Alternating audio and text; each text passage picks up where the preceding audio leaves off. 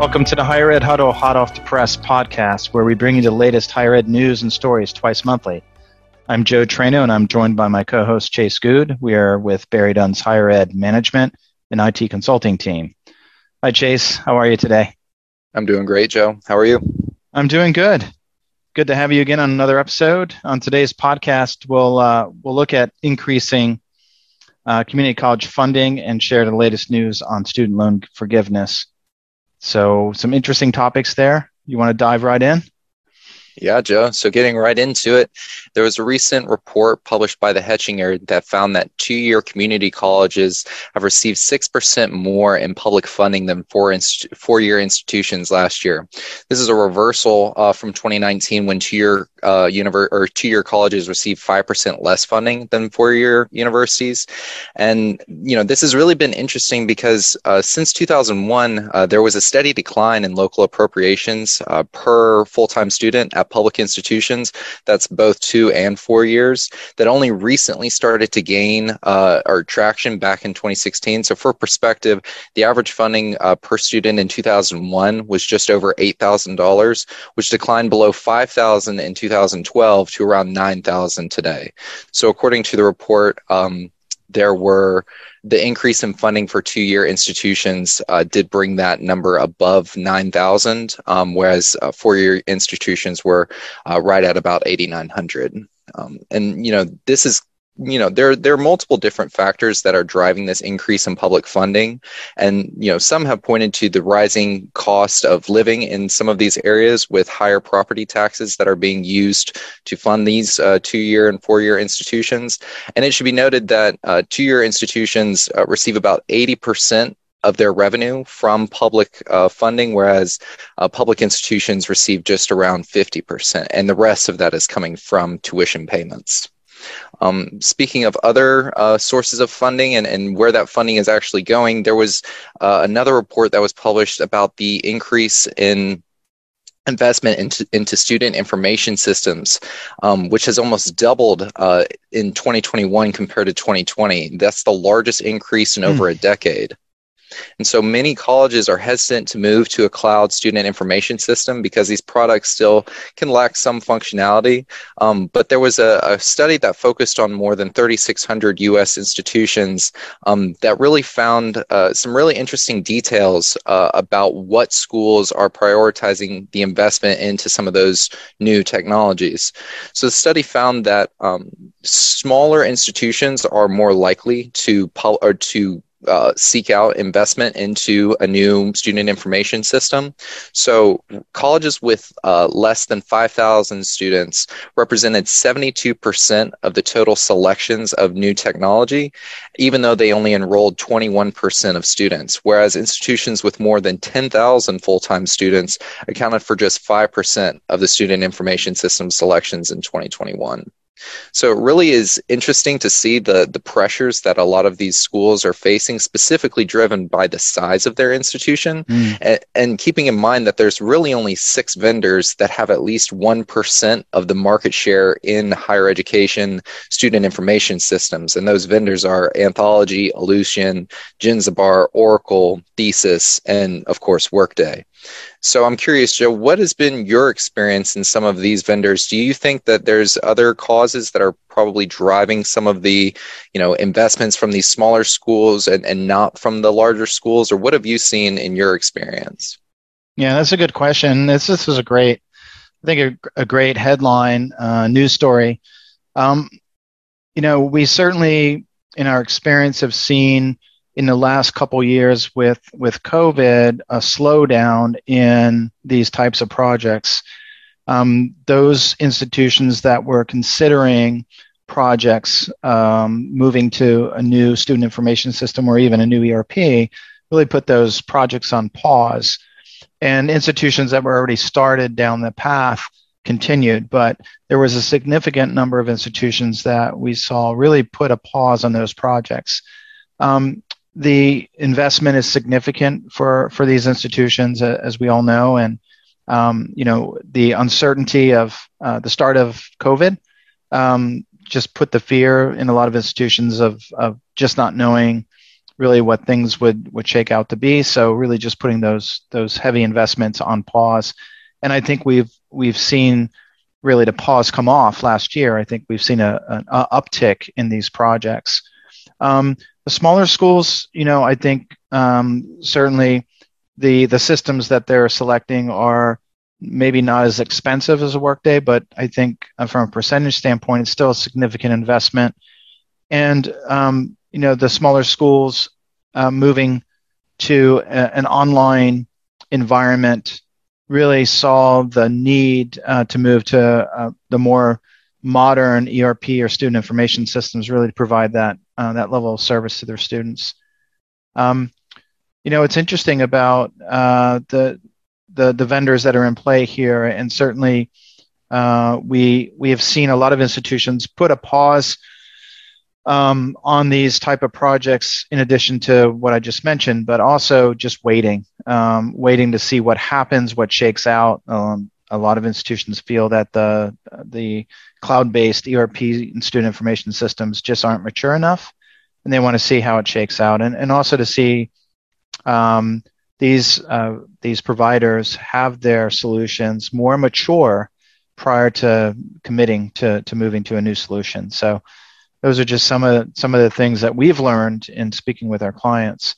Um, so it's interesting to, to see the um, you know the the movement, and we certainly uh, ha- have witnessed it from from a number of uh, clients that we have spoken to. So good good news item.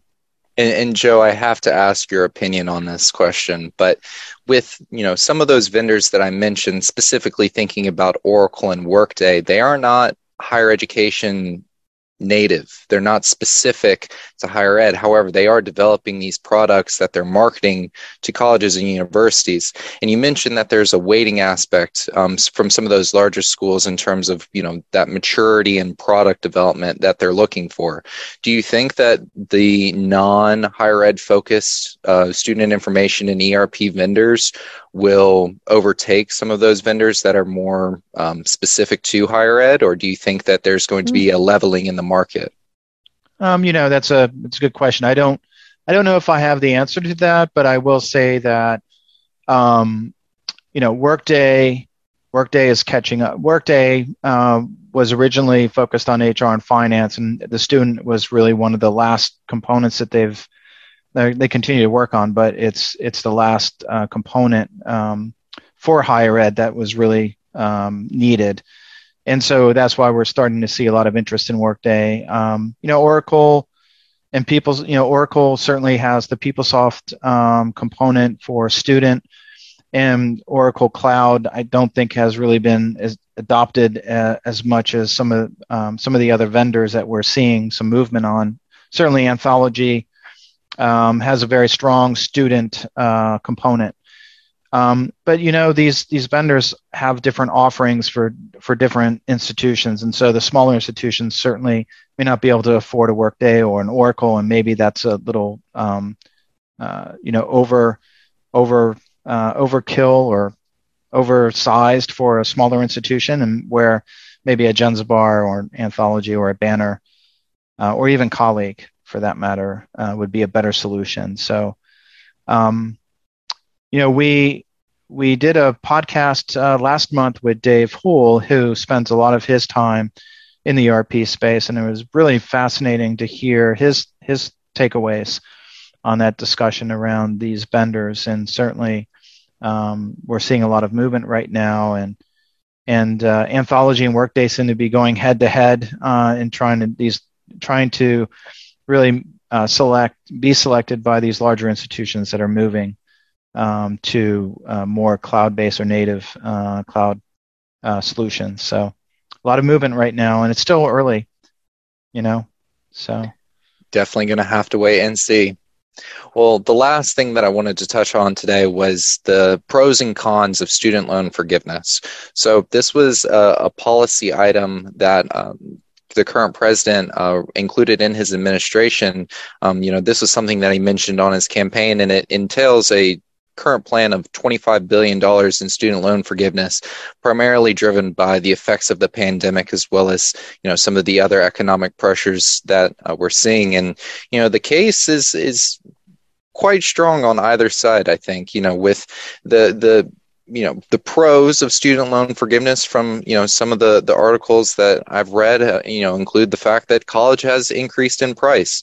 So you know as the cost of tuition goes up students are having a harder time paying those loans back. Uh, again starting salaries can also differ and affect how um, quickly some of those loans are repaid and you know 18% of borrowers still continued to make uh, loan payments in, even in the pandemic which you know is not a very high number but it does speak to the fact that there were some that you know continued to make those payments even though there was a pause uh, on the requirements for them to do so. And you know of course there's the moral uh, argument behind it. You know, debt forgiveness can is empathetic, and loan forgiveness um, could be, you know, the Democratic Party one of their, you know, key drivers for some of their midterm, um, you know policies. In turn but then in terms of you know the effects uh, the more negative effects or the other side you know you're, you're thinking about what are the effects going to be on inflation. Um, the fact that this would only apply to the uh, former students who are making $125000 or less per year. Um, the fact that there are many students who have already repaid their loans and so they wouldn't be benefited by um, you know the student loan forgiveness. And you know there's there's still the consideration of the fact that only 40% of Americans over the age of 25 have a college degree and, and would benefit from a program like this. So, you know, I think that there's definitely some arguments to be made on both sides, but in terms of what you're seeing, what what do you think would be the best approach towards, you know, managing something like this? Boy, I'd say that's a tough question. I, you know, I certainly see uh, both sides and I don't know, um, you know, what what really is the best solution going forward. I I do I do feel that regardless of what the outcome is um, for student loan forgiveness, where it stands today, I think going forward, we have to figure out a way to make tuition more uh, affordable for students going forward.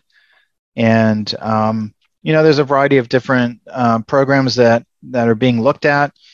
Um, you know, we've we've heard uh, free free uh, community college in some states that's being considered. Um, I I think there may have been a few pilot programs, and I don't know how successful they've been, but I, I don't know if that's sustainable. Um, and uh, you know, there's always this uh, argument that uh, tuition uh, costs continue to increase, and that the cost of running a an institution is extremely high because of salaries and because of IT. And so we hear all of this, and um, you know, it begs the question: really, what makes sense going forward um, to to be able to provide an affordable solution for education for for everyone, uh, whether you're a degree seeker or um, you know you're looking just for a two year program.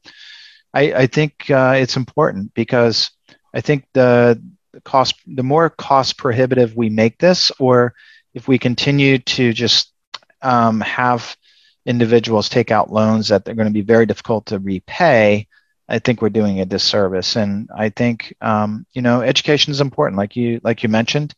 Um, you know the statistics show that those that have degrees um, can earn more over the course of their career by having those degrees. Um, but it's not just not just getting degrees, right? So we we look at um, technical programs that give people the skills needed for a job. I think it needs to be, um, you know, I think uh, in in a good uh, ratio of what they can earn versus what they have to invest in the education or the or the training that they have to take. So, um, doesn't make sense to pay hundred thousand dollars for, you know, um, some additional skills that that help you land a, a thirty thousand dollar job, or for example. So um, I think it needs to be um, needs to be realistic. I guess is what I'm driving at here. But I don't know. It's a it's a tough it's a tough um, I think decision that needs to be made, and it'll be interesting to see what the administration does um, soon. I think it's going to happen the next month or so. I think we're going to hear something, but Yeah, Yeah, those well- are just some thoughts that I have there. Yeah, I think we'll just have to wait and see. And, you know, to your point, this is not something that just a one time forgiveness payment can fix. You know, there is some underlying um, systems that really could be, uh, could use some changes that really would benefit society as a whole. Yeah, it's more. It has to be approached systemically, not just this one-time forgiveness, because um, we're going to continue to see this problem. You know. Yeah, that's a great, that's a great point. But, you know, hopefully, at least in the short term, you know, we can uh, figure out how to, to navigate this, this tricky environment and um, we'll just have to wait and see. Yes. Well, thanks, Chase. I think that uh, I think that wraps up this week's episode. We've covered quite a bit, in as far as um, you know, loan forgiveness and community college increase in investments. So good, good topics this week, and I look forward to our next uh, our next episode. Thanks again for sharing these uh, latest news highlights, Chase, and I'll see you in two weeks. Sounds great, Joe. Looking forward right. to it. For our listeners, if you wish to read more about these new news items, please refer to our show notes. For links to these stories, you can find our podcast on iTunes, Spotify, SoundCloud, and Google. Check back in two weeks, as I mentioned, for more higher ed news from Jason and I. Till then, stay well.